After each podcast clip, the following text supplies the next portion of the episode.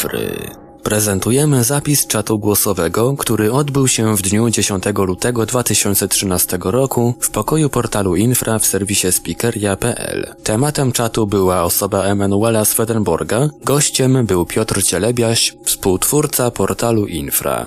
Z zapisu czatu usunięto momenty ciszy oraz wypowiedzi nijak mające się do tematu przewodniego.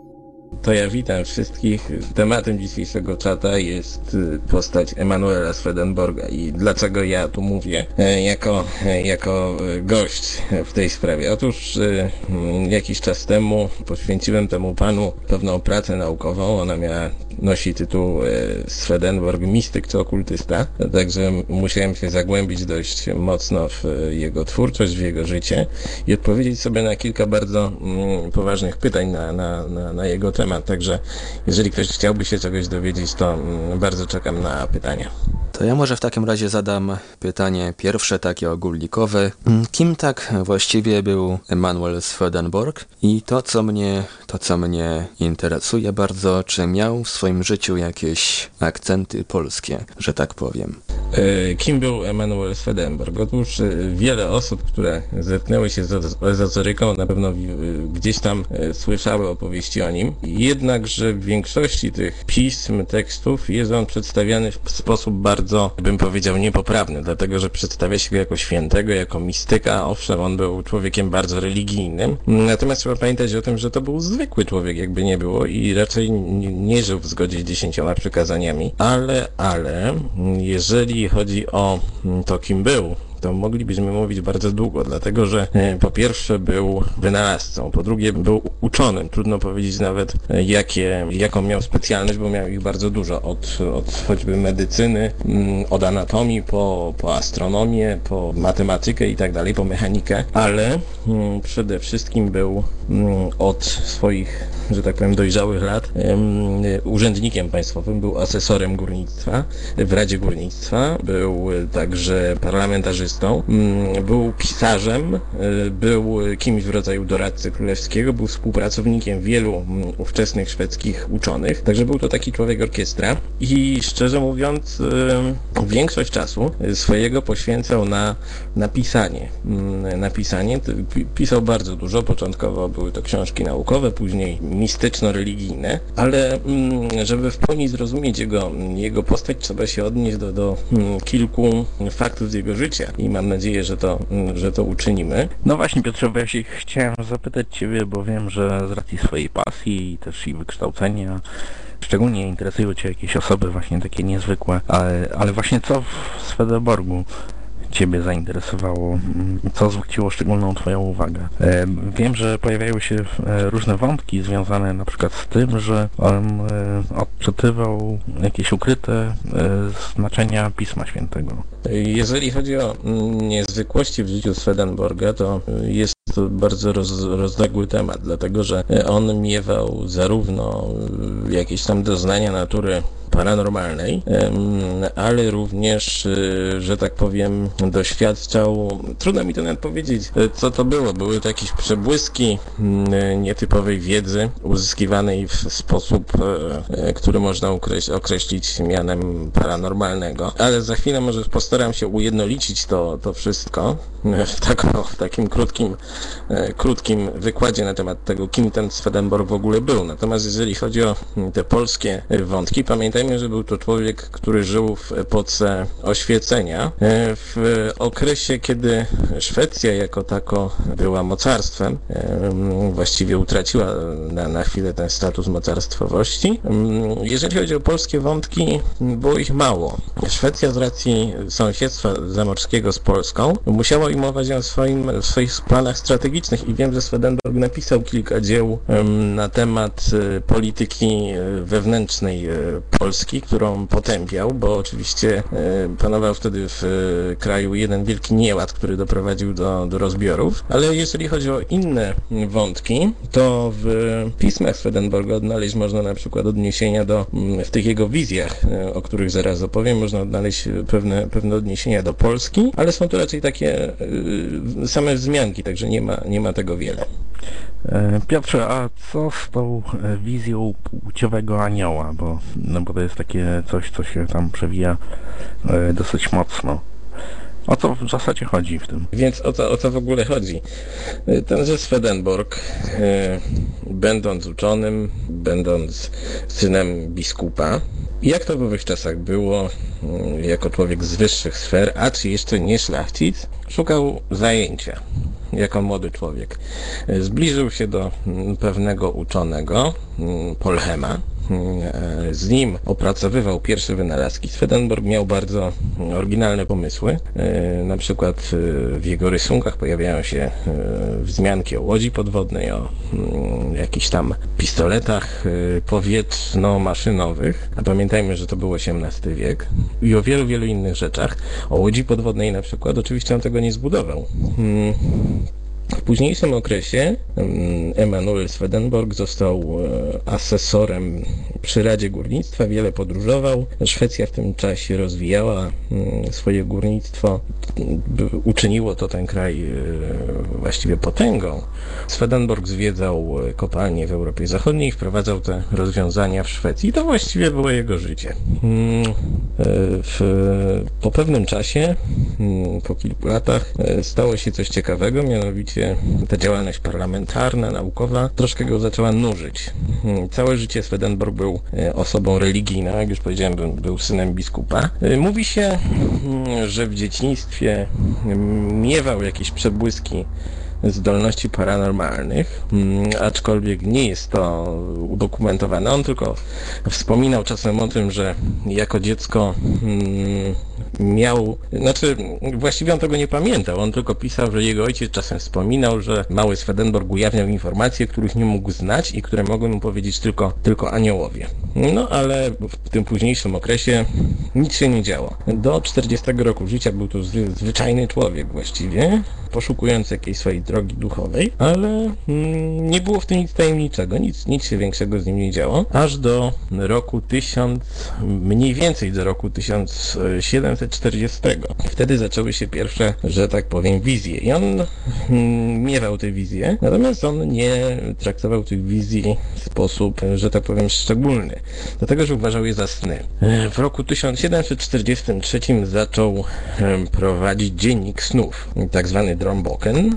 Mm, e, Spisywał tam wszystkie swoje wizje. W jednej z tych wizji napisał nawet, że widział tam gdzieś króla Polski. Mm, Natomiast e, kiedy się przyjrzymy temu dziełu, wygląda po prostu jak zwykły, e, zwykły, zwykły dziennik, tylko że zapisany snami. Nie jest to dzieło porywające. Mm, Jest, można powiedzieć, mało ciekawe. Natomiast wynika z niego jedna, jedna rzecz i ten, że dziennik snów, według niektórych jest takim jakby, że tak powiedzieć, psychodelicznym dziełem, w rzeczywistości nie jest to właściwie nawet nieciekawe, ale ujawnia pewien zaskakujący szczegół. Otóż po pierwsze mm, Swedenborg e, wszedł w kontakt z masonerią i z różnymi dziwnymi stowarzyszeniami, ale, ale te sny u niego zaczęły się robić coraz bardziej symboliczne i, i niepokojące. Tam pojawiały się, kiedy czytamy ten dziennik snów, mamy wrażenie, że jest to takie troszkę nieskładne, że jest nieczytelne i rzeczywiście nie, nie znajdzie się tam jakichś, mm, jakichś wielkich wizji przerażających czy, czy bardzo poruszających. Na pewno to było poruszające dla Swedenborga, natomiast dla osoby, osoby z zewnątrz nie. Mm, Co dalej? Otóż po tym e, okresie, mm, pamiętajmy, że Swedenborg cały czas podróżował, następuje w jego życiu pewien przewrót, bo on już jest człowiekiem dojrzałym, mocno dojrzałym, ma te swoje 50 lat i w pewnym okresie zastanawia się, co ze sobą dalej zrobić. I wtedy zaczyna się najdziwniejsza rzecz w jego życiu. O co chodzi? Doznaje wizji, doznaje wizji bardzo dziwnej. On był człowiekiem, jak już powiedziałem, religijnym, ale ta wizja bardzo go poruszyła. Otóż siedząc pewnego dnia w gospodzie w Londynie, e, Swedenborg twierdzi, że nagle ogarnęła go wielka ciemność, upadł, po czym zobaczył, że w kącie stoi człowiek, ubrany na purpurowo, który coś do niego krzyknął. Natomiast Swedenborg się przeraził i ta wizja się skończyła. Dopiero potem w jego, w jego londyńskim mieszkaniu miała swój dalszy, dalszy ciąg. On uznał, że była to wizja Boga.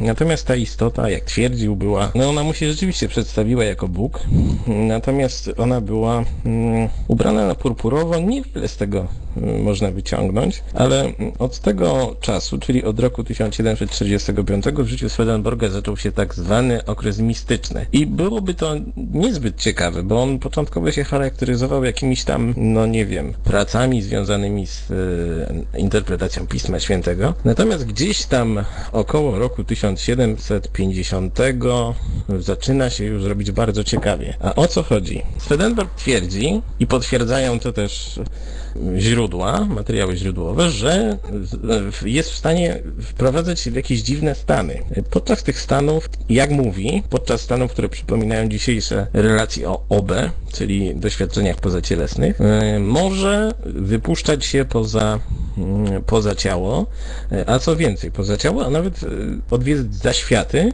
oraz inne planety.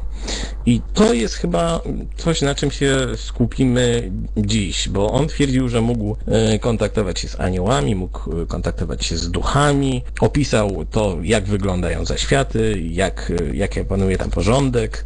Mm, mówił też wiele o, o innych planetach, o tym, jak wygląda na nich życie. Dlatego, jeżeli ktoś ma jakieś pytanie odnośnie tego, to, to proszę. Czy ciągle frapuje to, mm, że tak powiem, ukryte znaczenie Biblii?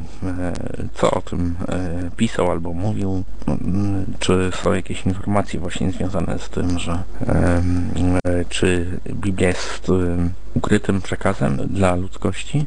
E, tak, e, Swedenborg e, uznawał, że właściwie ta, ta wizja w tej karczmie, ta istota, którą wziął za Boga, powiedziała mu, że powinien odnaleźć ukryte znaczenie w Piśmie Świętym. Pamiętajmy, że w okresie oświecenia wiele osób poszukiwało tego ukrytego w Biblii znaczenia, między innymi Newton.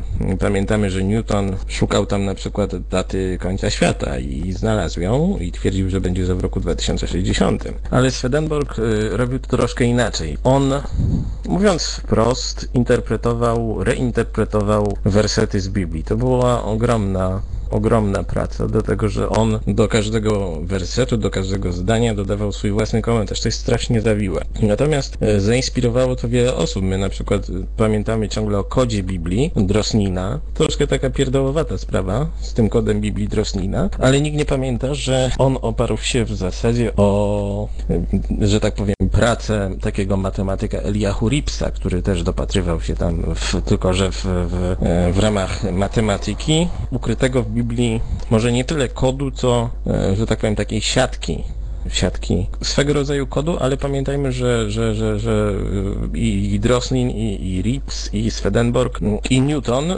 tego kodu w Biblii szukali na różne sposoby. Natomiast dla Swedenborga było to raczej zadanie, zadanie życia, któremu poświęcił chyba swoje największe dzieło Arkana Celestia, niebiańskie tajemnice, gdzie też e, pisał wiele o aniołach, gdzie pisał wiele o swoich wędrówkach poza światach i tak dalej. No właśnie, tutaj Śniegowa napisała ciekawe pytanie, czy to, co Swedenborg mówił o zaświatach, pokrywa się w jakiś sposób z tybetańską Księgą Śmierci. E, tybetańska Księga Śmierci to, jak wielu wie, a może nie wie, dzieło z VIII wieku, którym opisany jest e, wśród bardzo wielu odnośników do buddyzmu i do wielu buddyjskich symboli, opisany jest, opisana jest droga, którą dusza musi pokonać przez e, zaświaty, przez tak zwane stany bardo. Czy te zaświaty Swedenborga są takie same?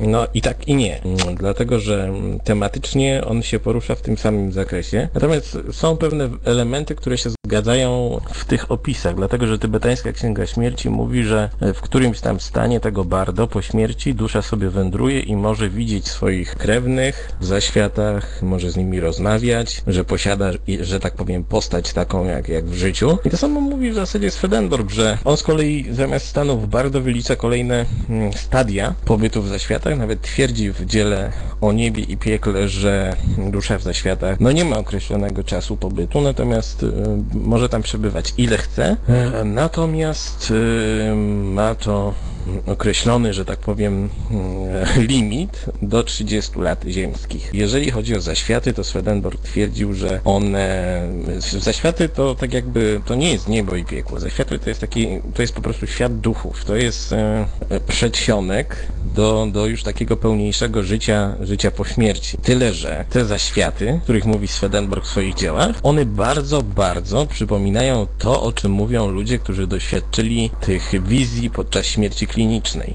I to również może być bardzo ciekawe, dlatego że Swedenborg twierdzi, że po wprowadzeniu się w ten stan, e, inny stan świadomości, na przykład leżąc, na przykład dopoczywając, on zamykał oczy, e, potem słyszał jakieś dziwne dźwięki i po prostu tak jakby znajdował się tam, coś go tam wyrzucało. No i kiedy tam był, twierdził, że mógł sobie to wszystko tak z góry obejrzeć i twierdził, że te zaświaty przypominają e, dolinę między między skałami, pełną, pełną kwiatów, y, taką wielką łąkę, po której te dusze sobie wędrują. Wielu osobom te wizje NDE kojarzą się z tymi tunelami, prawda, gdzie, gdzie, którymi dusza przedostaje się na tą drugą stronę.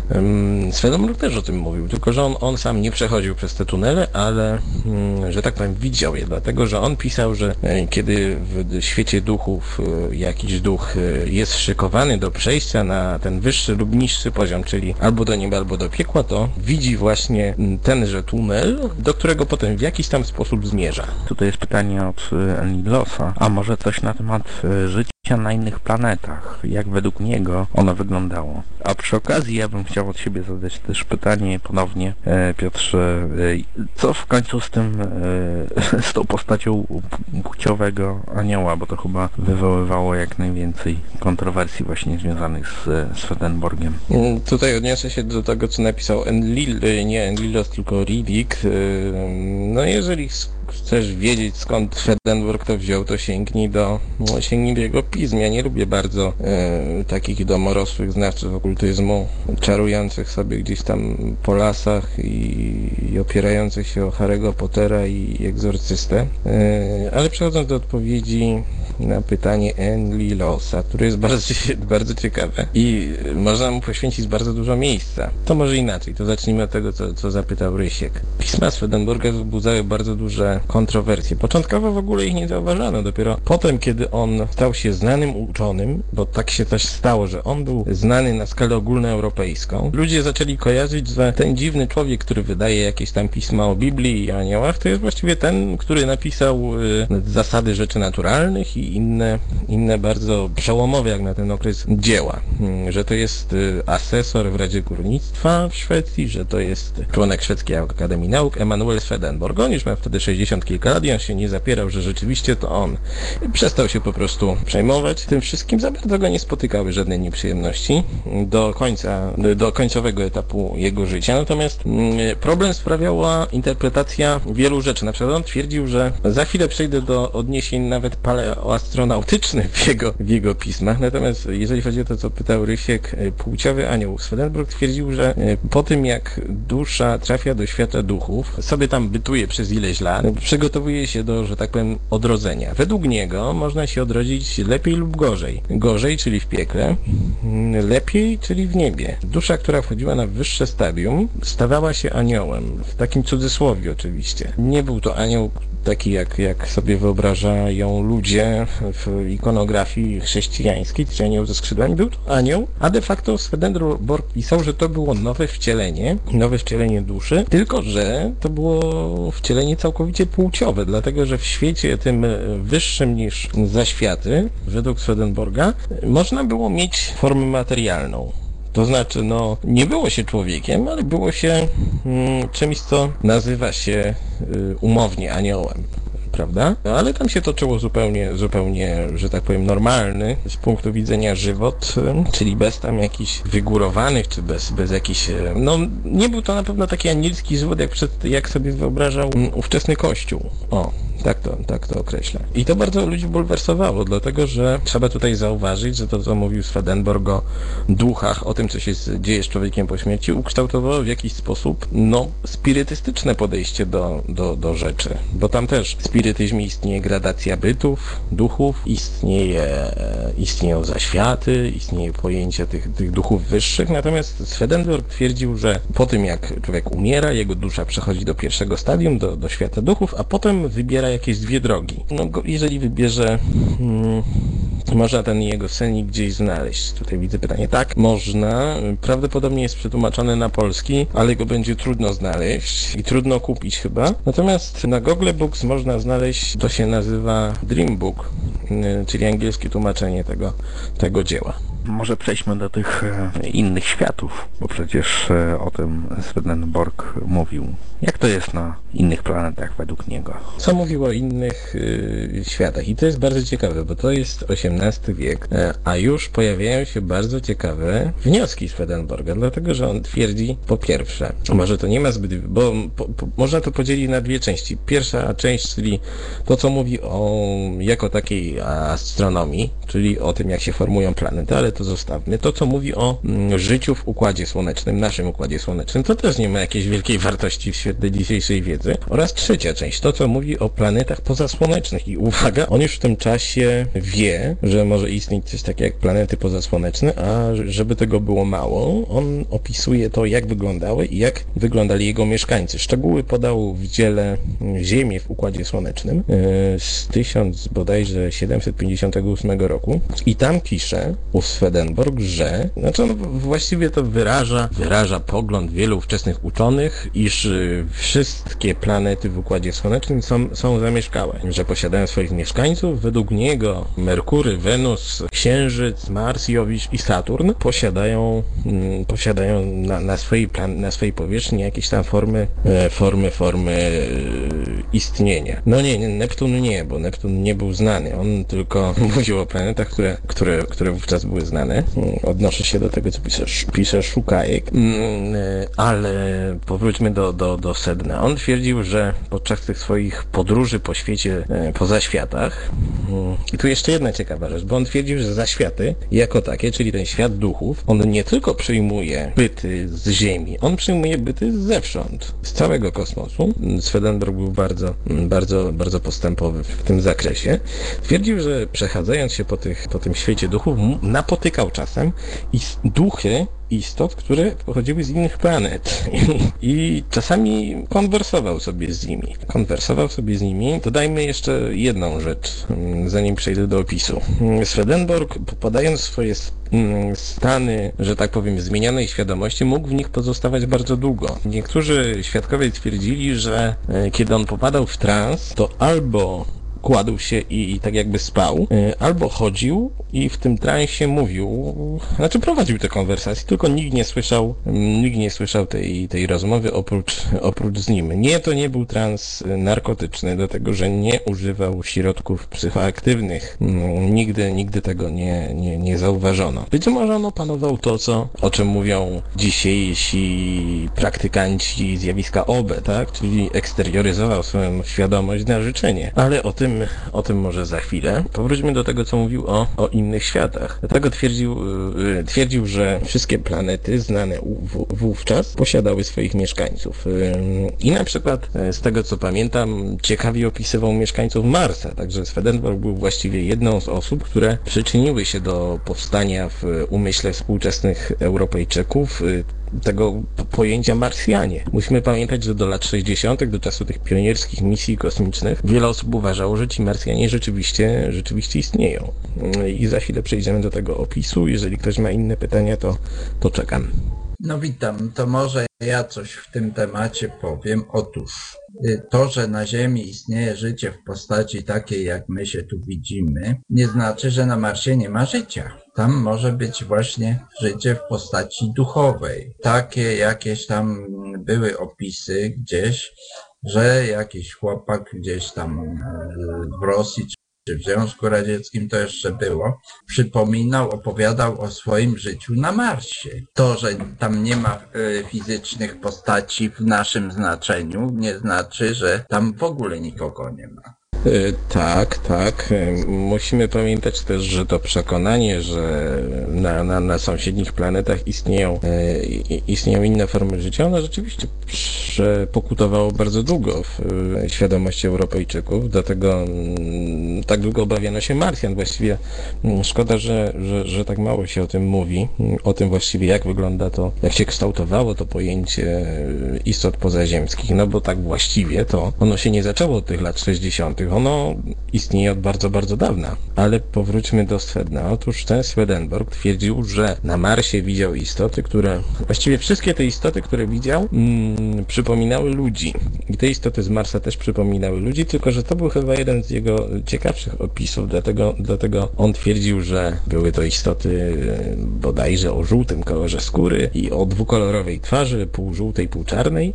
Twierdził też, że te istoty z Marsa, mm, i to, to było ciekawe, bo on tam zawarł bardzo dużo interesujących szczegółów, na przykład na temat życia e, tych istot. On twierdził, że one posiadały możliwość tworzenia ognia w płynie, który tam dawał im jako, jakąś światło, mm, światło w, w, w nocy. My wiemy, że te jego, to co mówił na temat mieszkańców innych planet e, w Układzie Słonecznym nie ma dzisiaj żadnej wartości naukowej, ale przyczyniło się bardzo do kształtowania tego pojęcia istot pozaziemskich w świadomości Europejczyków i Amerykanów, właściwie wszystkich przedstawicieli kultury zachodniej. Co jeszcze? Przesiąknęło to także do tradycji e, spirytystycznej, bo pamiętamy, że w Księdze Duchów e, Kardek pisze, że e, tak jak powiedział tutaj Leo, że inne, inne planety również mogą mieć e, tych mieszkańców, tylko że w formie, że tak powiem, niewidzialnej, że, czyli że te istoty tam mieszkają, mimo że my ich nie widzimy. O tym, jak mówiłem, wspomina Księga Duchów, e, czyli coś właściwie trochę podobnego do dzieł Swedenborga, ale przejdźmy do tego, co miał on do powiedzenia hmm, o planetach pozasłonecznych. Pamiętamy, że planety pozasłoneczne to jest coś właściwie nowego, dlatego że one, to nie jest żadna, żadna rzecz, która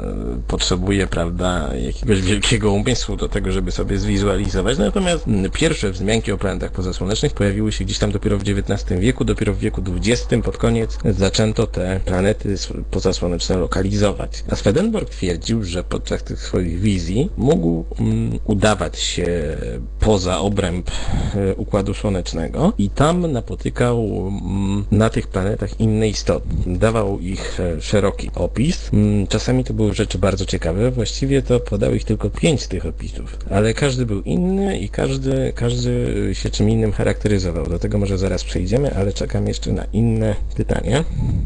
Riddick, e, tak, w dziele mm, Ziemię w Układzie Słonecznym Swedenborg twierdził, że e, Księżyc owszem ma mieszkańców w formie takich małych ludków, które przypominają karu. Natomiast on tam troszkę e, podawał to niejasno, bo twierdził, że te istoty takie niby są, a niby ich nie ma, czyli że są, że, że są tak jakby istotami duchowymi. Wiknik, czy duchy według Swedenborga charakteryzowały się podziałem na płeć? E, Tak, dlatego że e, jak już mówiłem, on twierdził, że w świecie duchów człowiek de facto zachowuje, mm, zachowuje swoją e, formę za życia. Dopiero potem się tak jakby troszkę transformuje i, mm, i, i staje się aniołem, a anioł to już, mimo że on cały czas mówi o tej jego filozofii, to już takie coś, taki wyższy byt. Daniel tutaj pisze, że Swedenborg to taka współczesna mitologia życia pozaziemskiego, czy można tak to interpretować? De facto tak, dlatego, że jak już powiedziałem tutaj kilka razy, on być może przyczynił się w bardzo znaczny sposób do tego, jak ludzie postrzegają dzisiaj mm, te istoty pozaziemskie, bo wcześniej o tym pisano rzadko, pisał o tym, właściwie o tym wspominał tylko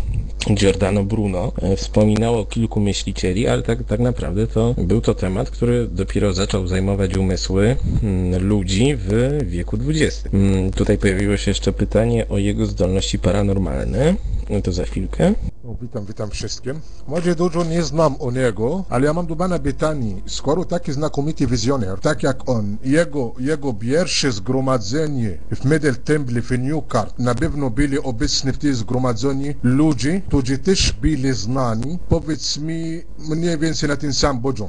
Ja, podam przykład może William Black, który był poetą i malarzem, i bardzo szybko przystąpił do jego zgromadzenia, do zgromadzenia Swendenberga. Czemu szybko wystąpił z tego zgromadzenia? Bo przecież miał na niego bardzo dużo wpływ akurat ten. Czemu tak bardzo szybko wystąpił z tego zgromadzenia? Co tak przyczyniło do tego? Bo nie, ja dużo nie znam na tego tematu, ale to mniej więcej. Mm, Trzeba pamiętać, że Swedenborg za życia nie założył żadnego zgromadzenia. Oczywiście do dzisiaj istnieją kościoły swedenborgiańskie, e, kościoły oparte o jego myśl, natomiast on nigdy, nigdy ze swojego, on się nawet nie, on się nawet nie starał o to, żeby założyć jaką, jakieś ugrupowanie. Dopiero, ale mimo wszystko miał taki duży wpływ na myśl, na rozwój myśli, że już kilka lat po jego śmierci zaczęły się pojawiać e, stowarzyszenia swedenborgiańskie, e, które właśnie podzieliły się potem na wiele, wiele odłamów, ale trzeba pamiętać, że stowarzyszenia swedenborgiańskie to jest zupełnie inny temat. Wiem, że Blake, Balzac, nawet Miłosz czerpali z, ze Swedenborga i trzeba zrozumieć, że on miał ogromny wpływ na rozwój tego,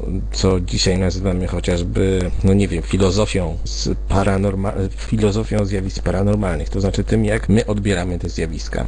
A dlaczego Blake to zrobił, to szczerze, szczerze, szczerze mówiąc nie wiem, być może miał jakieś e, poważne powody, natomiast Swedenborg nigdy, nigdy nie był sekciarzem, to znaczy on na przykład w przeciwieństwie do Johna Wesleya nie założył żadnego, że, żadnej grupy religijnej. To też jest ważne. On nawet twierdził, że mm, jego poglądy są tak wywrotowe, że nie zna wiele osób, które mogłyby mm, wcielać je w życie. Ze względu na trudności językowe, pan mnie źle zrozumiał, ja nie powiedziałem sekciarzem bił, a nie zgromadzenie w, e, e, w sens sekta. Ja mówię o pierwsze spotkanie dla członków gminy, czyli ten kościół, który nadal jest. Pierwsze spotkanie odbyło się w Newcart, w Newcart odbyło się, a dokładnie w świątyni templariuszy Middle Temple. Ja o tym mówię. A skoro należy do niego nadal jest ten kościół, Czyli zgromadzenie jakoś w pewnym sensie można to się nazywać. A dobrze, ale dziękuję bardzo, bo pan odpowiadał mi, dlaczego akurat wystąpił tak szybko z tego. Pan wie, musi sam poszukać. Dobra, proszę bardzo, oddaję panu Mika. Mm, Jeżeli chodzi o, jeżeli chodzi o jakieś tam związki e, Swedenborga z, z tym, no, z masonami, to rzeczywiście wiele o tym wspominano, ale to są zwykle takie, takie troszkę wymysły. Na przykład jest autorka, która twierdzi, że mm, Swedenborg należał do jakiejś tajnej grupy mistyków e, żydowsko-chrześcijańskich, którzy praktykowali jakąś tam teologię erotyczną czy coś takiego. No dobra, ale tu żeśmy przerwali nasze rozważanie. Zostały jeszcze kilkanaście minut. Miałem powiedzieć o tych planetach pozasłonecznych, o czym ten Swedenborg mówił. Otóż e, twierdził na przykład, że mógł on przy, przy kilku okazjach mógł, mógł te planety odwiedzać. I co tam zobaczył? Nie były to jakieś bardzo rozbudowane wizje. On to streścił mm, mniej lub bardziej rozbudowanym tekście mm, w dziele, jak już powiedziałem, o Ziemiach w Układzie Słonecznym. Natomiast e, było, były tam kilka ciekawych wątków. Na przykład twierdził, że trafił na jedną planetę, trafił na jedną planetę i na niej widział istoty, które były ubrane w jakieś tam łachmany. E, Ta, ta planeta wyglądała jak była zielona po prostu, E, ale też z drugiej strony twierdził, że na tej samej planecie widział piekło. To znaczy on to opisywał symbolicznie, że to było piekło, bo tam widział jakieś poczwary i czarownice i tak dalej, i tak dalej. Znaczy czarownice też tutaj w cudzysłowie. No ale teraz zastanówmy się, co, o czym on mówił. Czy on rzeczywiście mówił o, o jakiejś tam, o jakiejś wizji piekła, czy mówił po prostu o jakichś egzotycznych formach życia z, z tej planety.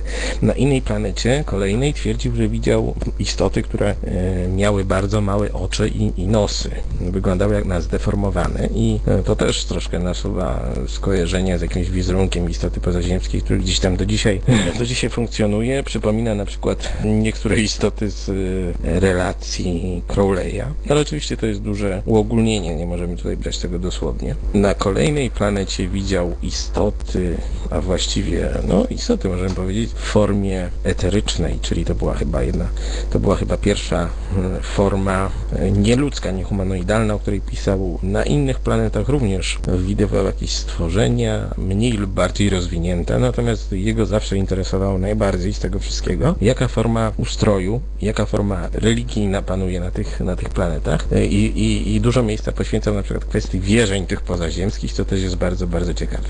E, Tutaj Ark pyta, co z wizjami przyszłości rozwoju naszej cywilizacji. Otóż Swedenborg, mimo że był wizjonerem, on nie był jasnowidzem. Znaczy, posiadał według niektórych zdolności prekognicji i o tym może też za chwilę powiemy, czyli o tym paranormalnym wątku, o tym, o tym co może, że tak powiem, być bardziej namacalne, bo on kilkakrotnie eksponował zdolności, które można uznać za, za nadprzyrodzone i, i to, z tego był chyba naj, najbardziej znany, ale on sam jak mimo wszystko nie był jasnowidzem i oczywiście posiadał mm, w swojej filozofii coś takiego jak y, gradacja cywilizacji. I on twierdził, że na Ziemi istniały wcześniej inne rasy. Na przykład Adama nazywał przedstawicielem wcześniejszej rasy, yy, która stopniowo podupadała. Yy, podupadała i my jesteśmy takimi popłuczynami po tej cywilizacji jakiejś tam, że ta cywilizacja Adama i jego, jego współczesnych miała większe, większe zdolności, większą możliwość kontaktu z, e, że tak powiem, innym, innym światem. Miała, co ciekawe, on mówił, że, że ta cywilizacja Adama mm, miała możliwość kontaktu z wyższymi bytami. Do czego się tu odnosił, do tego, mm, o, tym, o tym nie wiem. No może, może. Lilik, Lilik pisze, że to może Atlantowie. Może właśnie o tym mówił, nie wiem. Natomiast stopniowo potem e, twierdził, że ta wiedza, mm, którą posiadała cywilizacja Adama była zatracana na przykład w okresie mm, kościoła żydowskiego. Ona już przeniknęła do tych struktur kapłańskich i nie wszyscy mogli tą wiedzę, mm, tą wiedzę posiadać, tylko jakieś tam, jakieś tam grupki. E, także to też jest bardzo ciekawy wątek. Ale jeżeli chodzi o przyszłość, to e, w przeciwieństwie do Newtona, na przykład on nie, nie, nie podał żadnych, żadnych tutaj proroctw, ani, ani daty końca świata. E, tutaj e, Riddick e, pyta o wizję nieba i piekła. Jak to wyglądało z punktu widzenia Swedenborga? No raczej wyglądało, że tak powiem, tendencyjnie. On, ta wizja nieba właściwie, ona się różniła nie za bardzo ziemskiej egzystencji w tych głównych punktach. To znaczy mm, aniołowie już, czyli te wyższe byty mogły, uczestniczyły nie, nie tyle w jakimś tam życiu w istocie boskiej, co w swoich normalnych porządkach, w, w takich obowiązkach codziennych. Czyli aniołowie też mieli domy, mieli żony i tak dalej. E, natomiast on mm, piekło opisywał w sposób taki typowy, e, jak na ówczesne czasy, czyli coś takiego rodem z obrazów Hieronima Boscha. Jakieś tam pławienie się, w, no wiecie, w ekskrementach, jakieś tam wieczne tortury i katusze. Tutaj jeszcze, jeszcze padło pytanie o, o te zdolności paranormalne w życiu Swedenborga i to jest chyba najbardziej znany i najczęściej opisywany etap, e, znaczy nie etap, tylko wątek w jego, w jego życiorysie, ale tutaj odpowiem na pytanie Arka, którego pozdrawiam serdecznie, Arka 1973. E, Arek pisze, widać, że na swój sposób też się rozprawiał z twierdzeniami kościoła, na pewno nie był za bardzo lubiany przez biskupów i innych. Tak to prawda, pod koniec życia Swedenborg w, Szwe w Szwecji, bo on w Szwecji spędził tylko część swojego życia, on wiele podróżował, drugim jego domem był Londyn i, i to właśnie w Londynie i w Amsterdamie wydawał swoje pisma, dlatego że Londyn i Amsterdam to były bardziej otwarte miasta niż Sztokholm i w, pod koniec swojego życia, w ostatnich dosłownie latach, został zmuszony do emigrowania z, z, z, ze Szwecji. Zakazano druku jego dzieł, nie był lubiany, dlatego że on postulował już w swoich niektórych pismach taką koncepcję nowego kościoła, pragnął przewartościować kościół. On bardziej był troszkę znany w, w krajach protestanckich, dlatego że recepcja jego myśli w krajach chrześcijańskich to był dopiero późniejszy, późniejszy okres. Natomiast kiedy on działał naukowo, był znany dobrze e, głównie na zachodzie. Ale powróćmy do tych zdolności paranormalnych w życiu Swedenborga. Na samym początku powiedziałem, że on, kiedy był mały, tam ponoć coś prezentował, jakieś tam, jakieś tam niezwykłe zdolności. Mm, tak, ale o tym niewiele wiadomo. Natomiast wiadomo dobrze jego mm, Sweden, życie Swedenborga jest ogólnie bardzo dobrze opisane. Istnieją mm, całe księgi poświęcone na przykład relacjom ludzi, jego znajomych na temat jego rzekomych zdolności nadprzyrodzonych. Niektórzy twierdzili, że Swedenborg miał zdolności do prekognicji lub jasnowidzenia. To się różnie nazywa, natomiast istniało, istnieje kilka sztandarowych historii powtarzanych przez e, wielu, wielu świadków i pierwsza dotyczy tego, w jaki sposób Swedenborg przewidział pożar w Sztokholmie, przebywając w Göteborgu. Było to w roku 1759 bodajże i goszcząc u göteborskiego takiego możnowładcy, nagle Swedenborg zaczął się dziwnie zachowywać i twierdził, że w Sztokholmie, który jest oddalony o wiele, wiele kilometrów, wybuchł pożar, że wybuchł pożar w jego e, rodzinnej dzielnicy, gdzie znajdował się jego dom i ten Swedenborg krzątał się bardzo, bardzo i dopiero potem usiadł i powiedział, o, na, na, na szczęście pożar ugaszono. I co ciekawe, kilka dni później do miasta przybył kurier królewski z obwieszczeniami. Rzeczywiście do pożaru doszło. Rzeczywiście w dzielnicach, o których mówił Swedenborg i ugaszono ten pożar rzeczywiście bardzo blisko jego domu. O tym zdarzeniu pisał nawet sam Emanuel Kant, Immanuel Kant w książce, w której potępiał Swedenborga, natomiast nie mógł się nadziwić w jaki sposób on posiadał te, te zdolności w rzeczach, które miały się dopiero wydarzyć. Ale mimo wszystko najsłynniejszym z jego, z jego doświadczeń paranormalnych było to, czego doświadczył, y, co zaprezentował przed y, królową, bodajże Ludwiką Ul- Ulryką, mm, rok wcześniej, czyli w 1758 roku. O tym za chwilę powiem. Jeżeli ktoś ma jakieś pytanie, to, to proszę. Tutaj pojawiło się pytanie, czy miał jakiegoś przewodnika. Nie wiem, jak to interpretować. E, owszem, tak i nie, dlatego że tak, bo w młodości zetknął się z kabalistami, zetknął się z masonami, zetknął się z hernuchotami i wieloma innymi mm, ugrupowaniami, przy czym mm, to kabaliści mieli na niego największy wpływ. Natomiast jeżeli chodzi o doświadczenia późniejsze, czyli te z okresu mistycznego, to on twierdził, że to wszystko działo się rzeczywiście i on to odbierał bezpośrednio, także nie, nie, nie- miał żadnego, że tak powiem, duchowego informatora, jak to miało miejsce w wielu, wielu innych przypadkach. Mm, Powiem może jeszcze o tym zaprezentowaniu niezwykłych zdolności przed królową.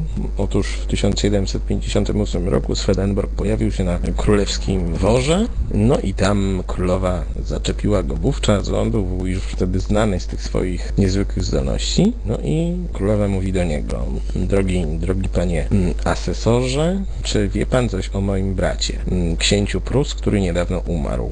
Mm, No i ten Swedenborg mówi, że on nic nie wie, bo go nie widział w tym świecie duchów.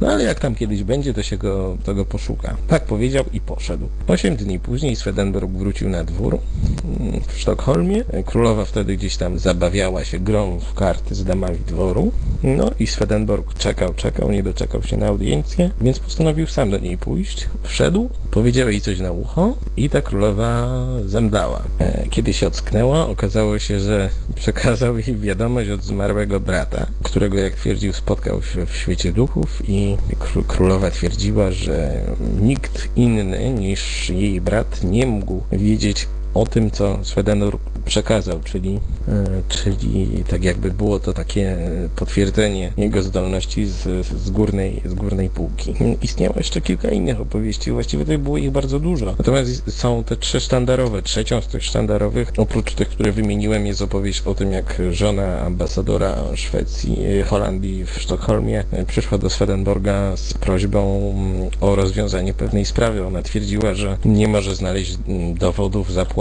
na długi jej męża. No i Swedenborg postanowił to jakoś e, załatwić. Spotkał się rzekomo w świecie duchów z tym panem. Ten pan się nazywał de Marteville e, i tam, że dowiedział się, gdzie są te kwity, te dowody i, i, i pani załatwiła sprawę mm, pozytywnie. O czym jeszcze można powiedzieć tutaj, jeżeli chodzi o Swedenborga? W jego pismach odnajdziemy bardzo, bardzo wiele innych wątków. Przy czym te, o które tutaj poruszyłem, czyli zdolności parapsychiczne, wizja innych światów, wizja innych planet są, są chyba najciekawsze. Oprócz tego był duży bagaż filozoficzny, który jest troszkę mniej czytelny, mniej ciekawy, e, ale trzeba zrozumieć, że on funkcjonował w oświeceniu, w wieku rozumu, głosząc całkowicie całkowicie inne tezy, inne zasady niż ta epoka by sobie e, życzyła. Także było mu szczególnie trudno. Jeżeli zaś chodzi o inne osoby, które doświadczyły czegoś podobnego, to mało kto wie, że e, 100 lat przed Swedenborgiem na świat przyszedł John Dee, angielski uczony, doradca królowej angielskiej, matematyk, e, fizyk, optyk, który również e, przeszedł coś bardzo podobnego, tylko że John Dee nie miał takich religijnych inklinacji jak Swedenborg i on poszedł inną drogą, to znaczy on na pewnego dnia, jak twierdzi, miał wizję Archanioła Uriela i mm, tenże Archanioł powiedział mu w jaki sposób e, można zakontaktować się z innymi światami i przynosić stamtąd wiedzę na temat przyszłości. I ten John Dee mm, dobrał sobie do pomocy Edwarda Kelleya i z tym, tym Keleyem odprawiał pewne rytuały nekromantyczne, e, podobne do dzisiejszych seansów spirytystycznych, na których poszukiwali odpowiedzi na pytania dotyczące przyszłości. E, Mało kto wie, że na jednym z tych seansów gościł sam Stefan Batory. Obaj panowie przez e, dość długi czas przebywali w Polsce, ale dążąc do sedna, e, ten John Dee był takim jakby bardziej skłaniającym się ku nauce, poprzednikiem duchowym Swedenborga. Tutaj Mirandola napisał coś bardzo swedenborgiańskiego, tak. Rzeczywiście on twierdził, że, że, że, że po po śmierci dusza musi przejść do tego świata duchów i tam w jakiś sposób mm, uporządkować się, natomiast e, to się odbywało naturalnym ciągiem. Mm, To nie miało żadnego tam wymiaru religijnego, tylko odbywało się jakby, było jakby prawem natury. Jeżeli te, ten duch się dostawał do tych zaświatów, to on podążał jakby swoją drogą naturalną. To może reasumując, yy, powiedzmy, że to, co można przeczytać o Swedenborgu w pismach typu czwarty wymiar, to są pierdoły. On nie był świętym, natomiast bardziej skłaniał się ku okultyzmowi w bardzo oryginalnym wydaniu. Był tak jakby kontynuatorem pewnej myśli, Mm, Można odnaleźć w jego filozofii wątki hermetyczne, ale to już jest zupełnie inna sprawa. Tutaj Marcin B. pyta, czy miał jakieś wizje przyszłości Ziemi. Niestety nie i to już wyjaśniałem, jak to było. Był wizjonerem, ale nie był jasnowidzem. Ym, To jest też y, zupełnie inna sprawa. Ym, Mam nadzieję, że za kilka miesięcy artykuł taki dłuższy na temat e, Swedenborga będzie można przeczytać w Nieznanym Świecie, będący tak jakby skrótem tej mojej pracy ym, na jego temat. Natomiast y, już teraz na strefie tajemnic na Onecie można sobie przeczytać e, taki bardzo, bardzo skrótowy artykuł na temat tego człowieka. Co na przykład mnie osobiście trochę wkurza, to fakt, że wiele osób, takich napalonych ezoteryków, którzy poszukują jakichś tam, e, e, próbują ugłaskać swoją duszę jakimiś tam troszkę alternatywnymi sposobami myślenia, to mm, troszkę nie kształcają tego Swedenborga. Dlatego, że uważają go za świętego, słyszą słowo anioł na przykład, uznają, że on tam zadawał się ze skrzydlatymi bobaskami i z nimi chwalił Boga. Otóż nie, nie jest to prawda. I mam nadzieję, że Was to troszeczkę zaciekawi, bo mm, Swedenborg mimo wszystko pozostaje nieznany. Ja mam takie dwa pytania. Pierwsze pytanie to związki e, Swedenborga z e, mistyki e, sufich. Dlatego, że znalazłem mm, pewną paralelę, którą widzę u Swedenborga i w myśli Jalaleddina Rubiego, mianowicie, że łaska Boga sięga do najgłębszych czeluści piekielnych. No to jest taka myśl. E, a druga, e, drugie pytanie, e, jak to jest z tym kościołem Swedenborga, który jest bądź tylko był? No to raz. Wpływ e, Arab, e, no, arabskiej mistyki, czy, czy mistyki sufich na jego myśl, a mm, druga sprawa to co do tego. No tak, ja się przyłączam do tych pytań. Ja jeszcze chciałem zapytać o, o tym, o czym e, e, Piotrku e, już trochę mówiłeś, ale jednak o tych osobistych zdolnościach jakichś e, e, takich paranormalnych, które rzekomo Swedenborg e, posiadał. Jakbyś mógł parę słów powiedzieć o tym. Mhm, tutaj jeżeli chodzi o to, co pytał Mirandola, to, to Rudin Rumi jest mi postacią bardzo bliską. Natomiast związki Swedenborga z mistyką wschodu jako taką ograniczały się według takiej powszechnej wiedzy do jego kontaktów z kabalistami. Natomiast jeżeli chodzi o mistykę islamską, muzułmańską, to oficjalnie o tym nic nie wiadomo. Natomiast trzeba pamiętać, że to są czasami e, sfery, które się przesiąkają i, i być może te zbieżności wynikają tylko z podobieństwa natury filozoficznej. Mm, tak, ciekawostkę można powiedzieć, że jednym z e, takich... Na... Tak, i, i tutaj, bo pisze Gogmagog, pisze, że Rumi ma mniej więcej tak, te same poglądy.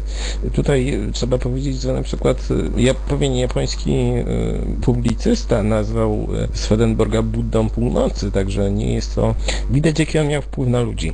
Jeżeli chodzi o kościół swedenborgiański, to jak już powiedziałem wcześniej, sam Swedenborg nigdy nie założył kościoła. Dopiero on powstał po jego śmierci e, w Londynie za, za pośrednictwem kilku kilku osób. On sam, nie, on sam był za skromnym człowiekiem, żeby zakładać ten kościół. I był chyba też na tyle inteligentny, żeby wiedzieć, że jeżeli to zrobi, to te jego nauki będą troszkę inaczej postrzegane. W takim troszkę, bym powiedział, nawet pejoratywnym sensie, dlatego że wyszedłby wtedy na takiego troszkę sekciarza. Ale jeżeli chodzi o dzisiejsze, dzisiejszy los kościołów swedenborgiańskich, to one się w sumie podzieliły na trzy główne kościoły, które mają po kilka tysięcy wyznawców. E, Ten główny pierwszy ten główny pierwszy właśnie jest chyba troszkę mało liczny. Jest e, drugi kościół w Whitefish, ma swoją siedzibę. Mm, Oni się skupiają głównie na, na rozwoju, na propagowaniu jego myśli oraz na edukacji dzieci. Ale co ciekawe, z takich ciekawostek, które mogę powiedzieć, o które Rysiek pytał tutaj o takie jego niezwykłe zdolności w codziennym życiu, to oprócz tych zdarzeń, o których wspomniałem, jest też ta, wiele takich historyjek mm, y, mało znanych. Ale jeszcze powracając do tego kościoła swedenborgiańskiego, to powiem, że on sam twierdził, że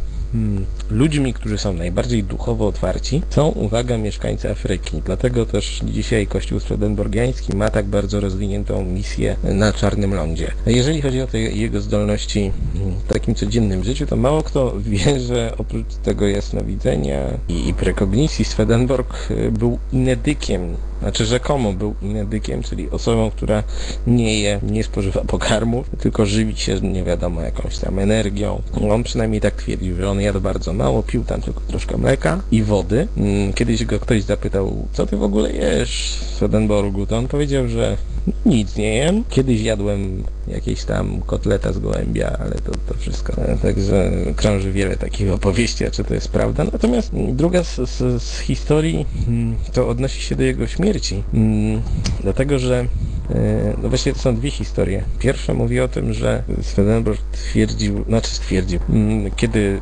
mm, musiał się wynieść do Londynu po tym, jak go wy- wyrzucono z, ze Sztokholmu.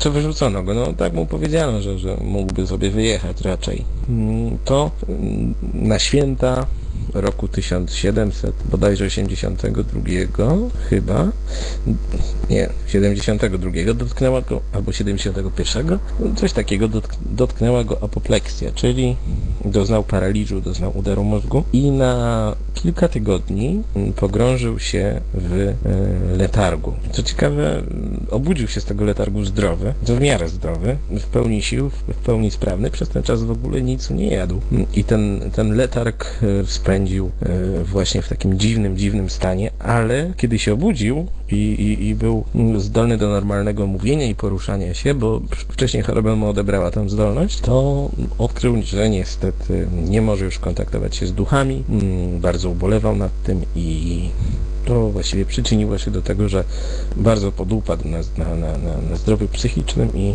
bardzo niedługo potem umarł.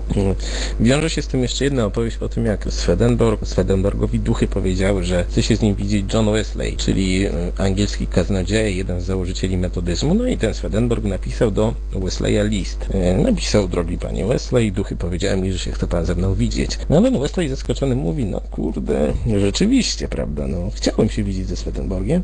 No i Wesley odpisał mu, że dobrze, yy, możemy się zobaczyć w ciągu najbliższych sześciu miesięcy. Na co Swedenborg z kolei odpisał mu, że bardzo mi przykro, ale umrę pod koniec marca. I jak powiedział, tak się stało. No tak.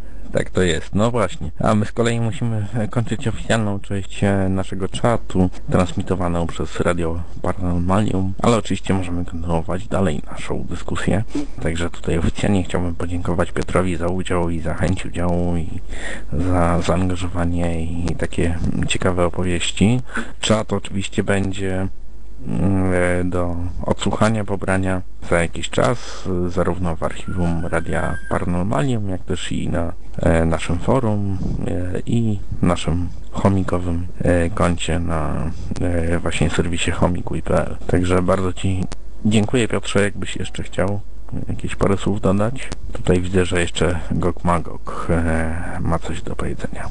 Tak jak kolega tam pytał porównanie z Rumego, bo pan powiedział, że nie zna poglądy muzułmańskie może, ale tu chodziło tylko o jeden obrzęd z tych muzułmanów, czyli suwizm, pod są mystyczny niezależny od, niezależny od rytów w ogóle, czyli Rumi czy Hafiz to są, mają bardzo dużo podobne poglądy do tego, o kim my mówimy. Ale ja mam pytanie, czy to prawda, że on rozdawał swoje cały majątek, bo to też jest podobno do, do, sowizm, że rozdawał swój majątek i zostawił drzwi od jego dom otwarte, nawet klucz rzucał, to jest jedno, a drugie o jego dziedzictwo. Pytanie, bo nie wiem, że ktoś pisał na przykład o niego, z tego co wiadomo, że nie wiem, czy to prawda, czy nie, czy od, od, od był dzieckiem, to znaczy od czwartego, czy od czwartego, piątego roku życia, to on nie ostatnio tylko miał taki myśl o Bogu, tylko myślał o Bogu. Czy tu, gdzieś tu ktoś pisał jego dziedzictwie, jakieś można zainteresować i czytać? Hmm, Gog Magog y, istnieje bardzo wiele, że tak powiem, anegdotycznych relacji o Swedenborgu i y, wiele mówi na przykład o tym, co robił mm, pod koniec życia. To z tym rozdawaniem majątku raczej nie wiem, czy to miało miejsce. No to się pojawia, u, pojawia się w pewnych relacjach, natomiast e, może coś rozdam, natomiast nie było to chyba aż, aż tak bardzo znaczące. Mm, jeżeli chodzi o dzieciństwo, tutaj mogę powiedzieć ciekawą rzecz, dlatego, że on napisał do, dosłownie to, co powiedziałeś, czyli, że od tam któregoś roku życia moje myśli były nieustannie skupione na, na sprawach religijnych. No to dlatego, że Swedenborg był synem biskupa Jespera Svedberga, a ów mm, Jesper Svedberg, co nikt chyba nie wie, i co mało kto pisał, był biskupem, no już powiedziałem, ale miał też zdolności podobne jak jego syn. To znaczy Svedberg się wychował na wsi i on praktykował ludową medycynę. I ta ludowa medycyna pozwalała mu na leczenie ludzi za pomocą jakichś tam naturalnych uzdolnień. No, dzisiaj byśmy to nazwali, nie wiem, medycyną e, parapsychiczną. On na przykład przeprowadzał egzorcyzmy, ten jego ojciec. On tak samo jak e, Emanuel rozmawiał z aniołami.